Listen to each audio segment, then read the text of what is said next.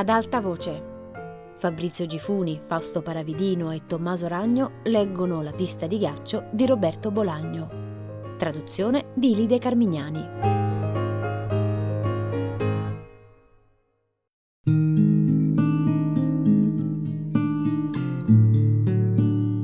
Gaspar Heredia.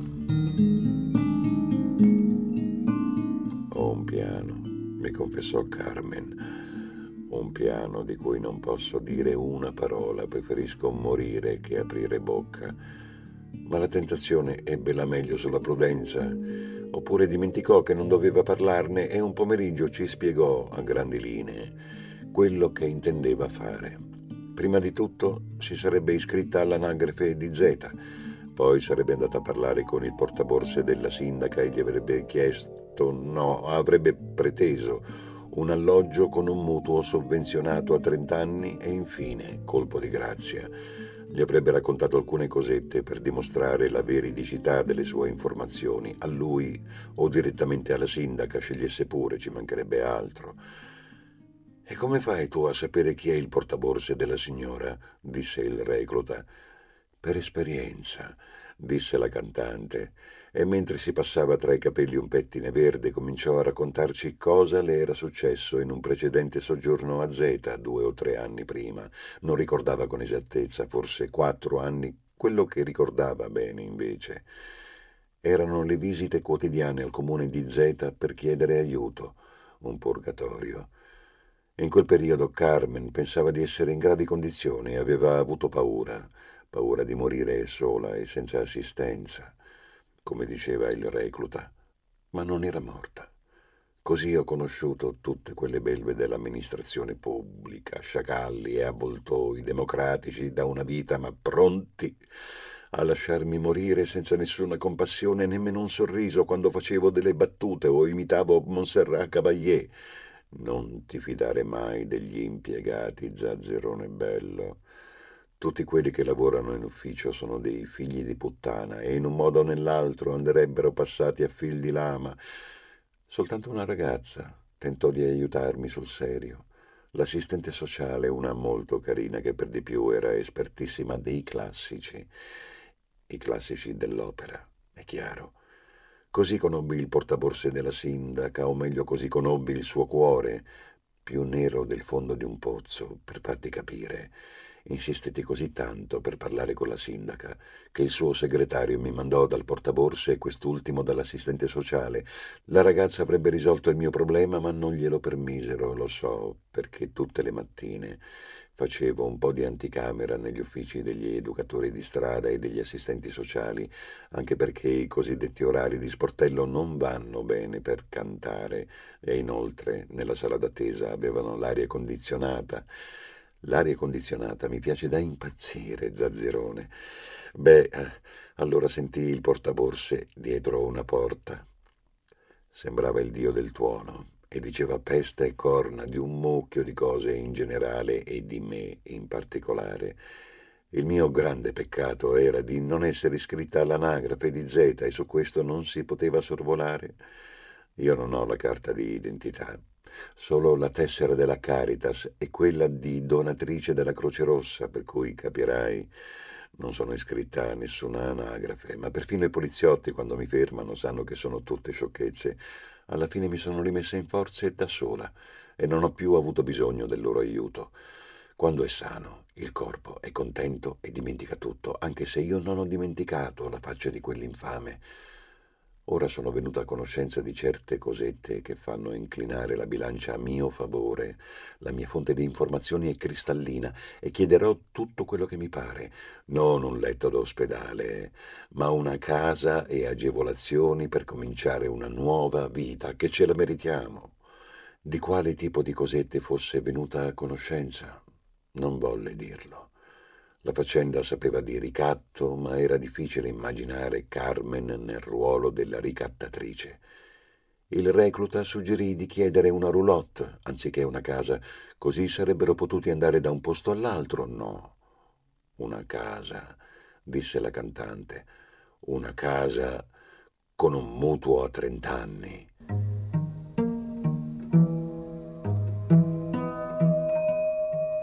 Pezzo restammo lì a ridere e a parlare di case finché non mi venne in mente di domandare cosa c'entrava Caridad in tutto questo. Caridad è una ragazza molto intelligente, disse la cantante strizzandomi un occhio, solo che ora è un po' malmessa e io me ne prendo cura. Quando avrò una casa potrà venire a vivere con me. Sei generosa come il sole, disse il recluta con un po' di invidia. Di quelle come me si è rotto lo stampo, recluta, disse Carmen. E se nessuno ti ascolta, come fai? Se non mi ascolta chi? Zazzerone. Quelli del comune, l'uomo della sindaca, il mondo in generale. Carmen scoppiò a ridere. Aveva i denti scheggiati e irregolari ed era rimasta quasi senza molari, ma in cambio aveva una mascella forte, compatta di quelle che si spingono in avanti nei momenti di sconforto. Tu non sai di cosa parlo, mi disse. Tu non sai il casino che sono pronta a fare. Tu e Caridad, io e Caridad, disse la cantante, perché due teste pensano meglio di una.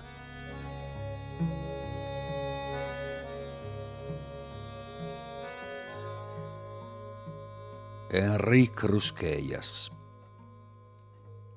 Avevo sempre percepito sguardi carichi di risentimento, ma i primi sguardi in cui si mescolavano in parti uguali l'insidia e l'attesa, una novità.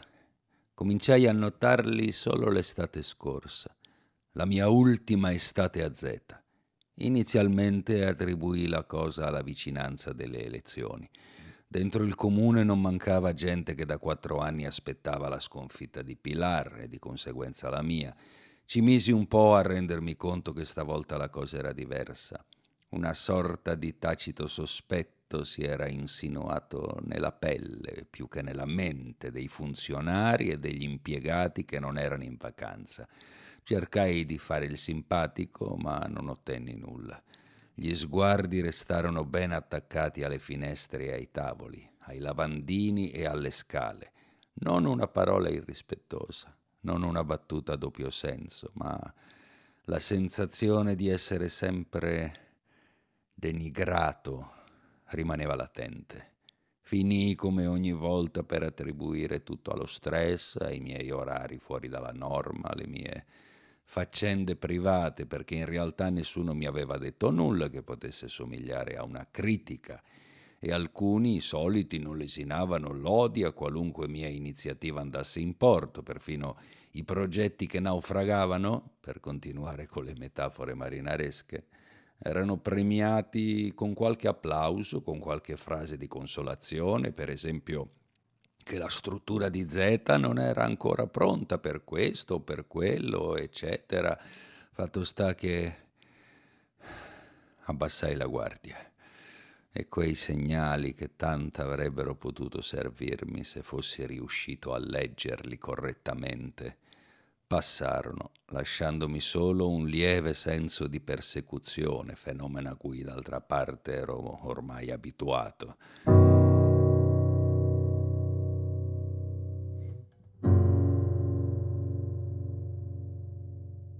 Pilar in quei giorni era appena tornata da un viaggio a Maiorca, metà lavoro e metà vacanza, durante il quale uno dei pezzi grossi del partito le aveva buttato lì, metà sul serio, metà per scherzo, più o meno come quasi tutto ciò che era capitato a Maiorca, che non l'avrebbe vista male nel Parlamento catalano. Inutile dire che Pilar tornò a Z eccitatissima, che non smetteva di parlare al telefono con gente di Barcellona, i pochi che erano rimasti a Barcellona, i pochi già tornati dalle vacanze, insomma pochissimi, il che non impediva a Pilar di precorrere gli avvenimenti e di sondare, come si usa dire, l'opinione di alcuni amici ben collocati e influenti. Riconosco che quello stato febbrile da un lato rinforzò i miei propositi e dall'altro mi fece abbassare la guardia, il che alla lunga mi danneggiò. Un consiglio per quelli che iniziano adesso, mai distrarsi. Pilar, la mia nervosa e indecisa Pilar, aveva bisogno di parlare con qualcuno di fiducia e, come sempre, fui io il prescelto. Il suo dilemma era di ordine morale. Doveva ripresentarsi alle elezioni da sindaco sapendo che qualche mese dopo avrebbe dovuto rinunciare all'incarico. La preferenza per il posto da deputata autonomistica poteva essere interpretato come un gesto di disprezzo nei confronti della sua gente o invece avrebbero capito che avrebbe difeso meglio gli interessi di Zeta da un seggio in Parlamento. Esaminammo il problema da diverse angolature e non appena le feci vedere che in realtà non esisteva alcun dilemma morale, Pilar si mostrò, furono queste le sue parole, fiduciosa nel futuro. Così fiduciosa che in una specie di festeggiamento anticipato invitò a cena alcuni di noi, pochi amici della sua cerchia intima nel miglior ristorante di Zeta, specializzato in pesce e frutti di mare, uno dei posti più cari della Costa Brava e qui commisi il mio secondo errore. Un errore umano, certo, ma che non mi perdonerò mai. Mi presentai con Nuria. Che serata felice e vertiginosa una serata piena di stelle, lacrime e musica che svaniva sul mare. Vedo ancora la faccia che fecero quando arrivai sotto braccia a Nuria. Eravamo quattro coppie, la sindaca e il marito, l'assessore alla cultura e la moglie, l'assessore al turismo e la moglie e io e Nuria. Senza dubbio la coppia a sorpresa. All'inizio filò tutto liscio come l'olio, il mio omonimo, il marito della sindaca, era particolarmente allegro e spiritoso. Le male lingue avrebbero detto che la prospettiva di avere Pilar sempre a Barcellona lo metteva di buon umore. Era un piacere ascoltarlo, eh, dico sul serio, personalmente odio i chiacchieroni, ma nel caso del mio omonimo era diverso. Non avevano ancora servito il primo che già ci deliziava con una serie di battute maliziose su certi conoscenti o amici notoriamente stupidi che ci fecero morire da ridere. Non a caso a Z Henrique Gibert viene considerato un intellettuale e un uomo di mondo. Normalmente è una persona seria, eh, riservata, ma una serata è una serata, forse la presenza di Nuria aveva contribuito a dare la stura al suo senso dell'umorismo, non lo so. In ogni caso davanti a tanta bellezza c'erano solo due possibilità, o restare in silenzio tutta la sera o mostrarsi intelligente, vivace, magnifico, conversatore. Pilar ne sono certo fu felice di vedermi arrivare con lei. A parte il fatto che la bellezza di Nuria era come una premonizione, un simbolo del suo trionfo. So che la mia felicità, la felicità del suo fedele luogotenente la rendeva felice. Tra i suoi difetti non c'è quello di essere ingrata e Pilar, ripeto, mi doveva molto. Con l'arrivo del primo piatto, una zuppa di mare alla vecchia maniera di Zeta, il ruolo di protagonista passò dal marito della nostra sindaca al nipote del proprietario del ristorante. Questi si avvicinò al tavolo con due bottiglie di vino, riserva speciale, e ne approfittò per domandare a Pilar come erano andate le vacanze a Maiorca. I due, Pilar e il nipote del proprietario, hanno la stessa età e credo che siano addirittura andati a scuola insieme.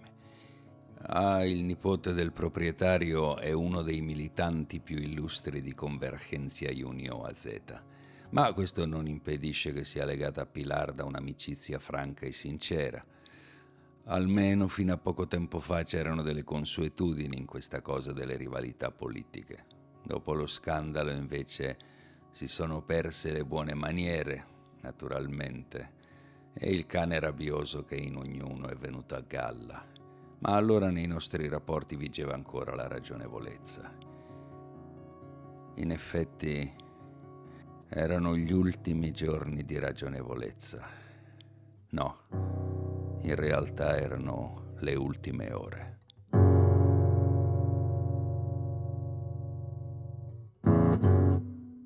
Remo Moran. I giorni che precedettero il ritrovamento del cadavere furono indubbiamente strani, dipinti dentro e fuori, silenziosi, come se in fondo tutti sapessimo che la disgrazia era imminente. Ricordo che durante il mio secondo anno a Z venne ritrovata una ragazzina, quasi una bimba, assassinata e violentata in un terreno abbandonato. Non scoprirono mai l'assassino. In quel periodo ci fu un'ondata di delitti, tutti somiglianti, che iniziò a Tarragona e cominciò a risalire la costa lasciando dietro di sé una scia di morte, bambine assassinate e violentate in quest'ordine, fino ad arrivare a Porto Bu, come se l'assassino fosse stato un turista di ritorno in patria, un turista estremamente lento, perché fra il primo e l'ultimo delitto fu aperta e chiusa la stagione estiva. Quella fu una buona estate per quanto riguarda i miei affari. Facemmo un sacco di soldi e non c'era ancora così tanta concorrenza. La polizia, come c'era da aspettarsi, risolse alcuni degli omicidi. Ragazzi squilibrati, impiegati che non avevano mai dato motivo per il minimo richiamo, un camionista tedesco e addirittura, nel caso più clamoroso, saltò fuori che l'assassino era un poliziotto. Ma almeno tre delitti restarono insoluti, fra cui quello di Zeta.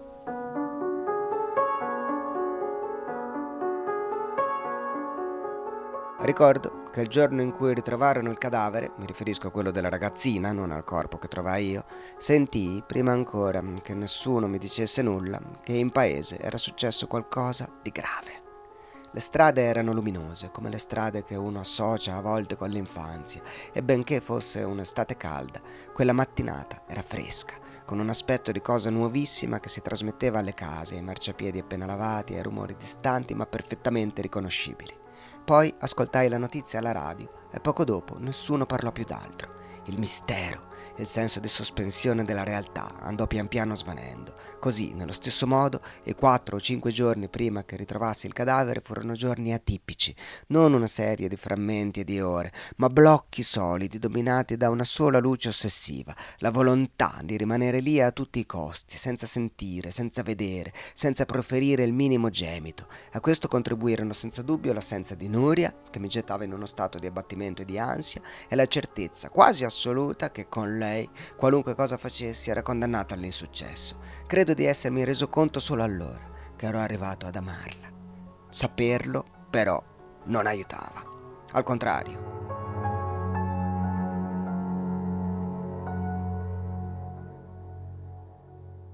Adesso rido quando ricordo quei pomeriggi, ma allora non ridevo e spesso neanche adesso, ma una risata troppo limpida.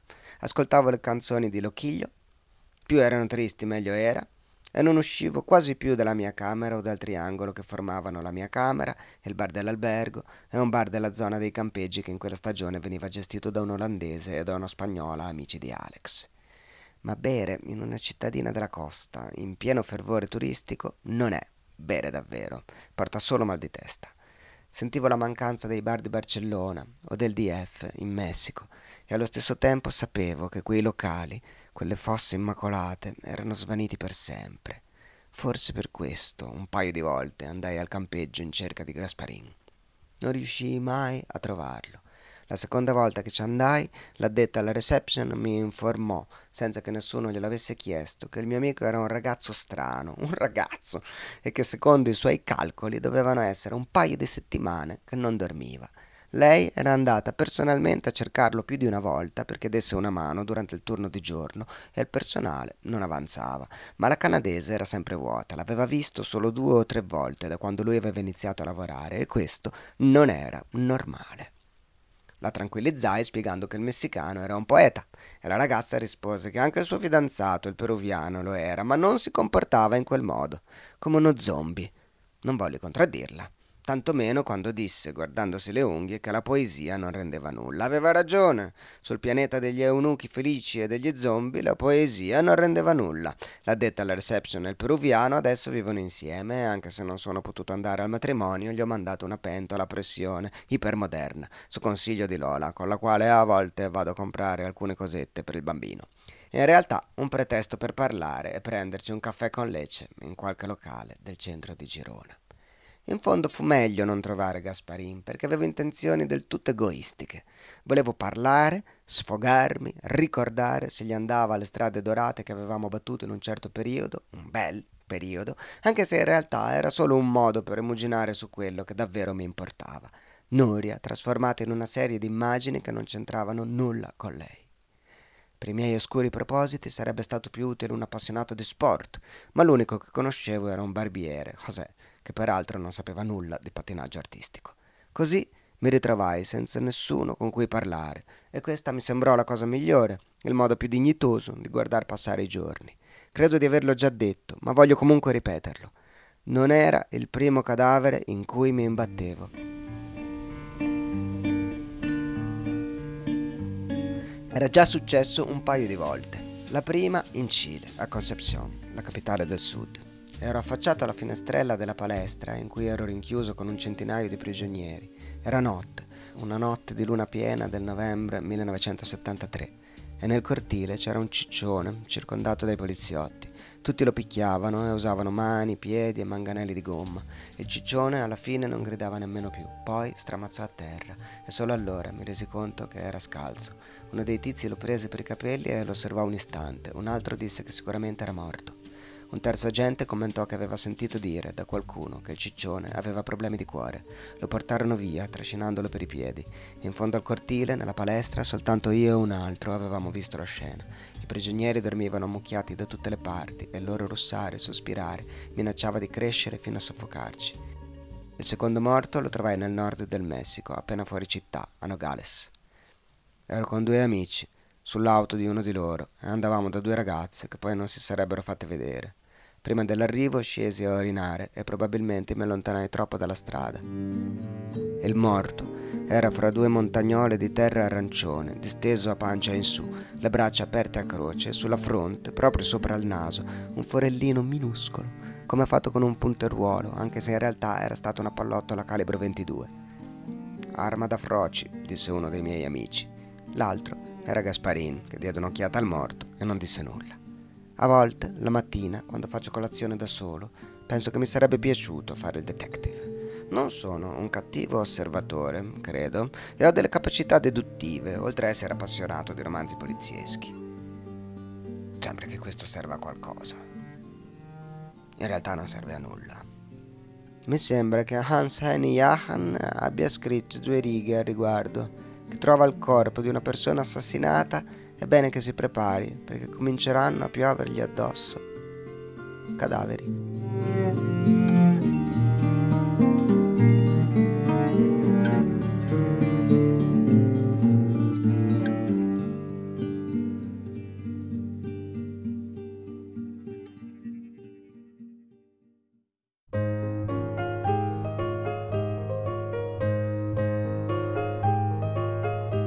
Fabrizio Gifuni, Fausto Paravidino e Tommaso Ragno hanno letto La pista di ghiaccio di Roberto Bolagno. A cura di Fabiana Carobolante, Jacopo De Bertoldi, Lorenzo Pavolini e Chiara Valerio. Regia di Luigi Iavarone. Tutte le puntate sul sito di Radio 3 e sull'app Rai Play Radio. Ad alta voce è un programma Rai Radio 3.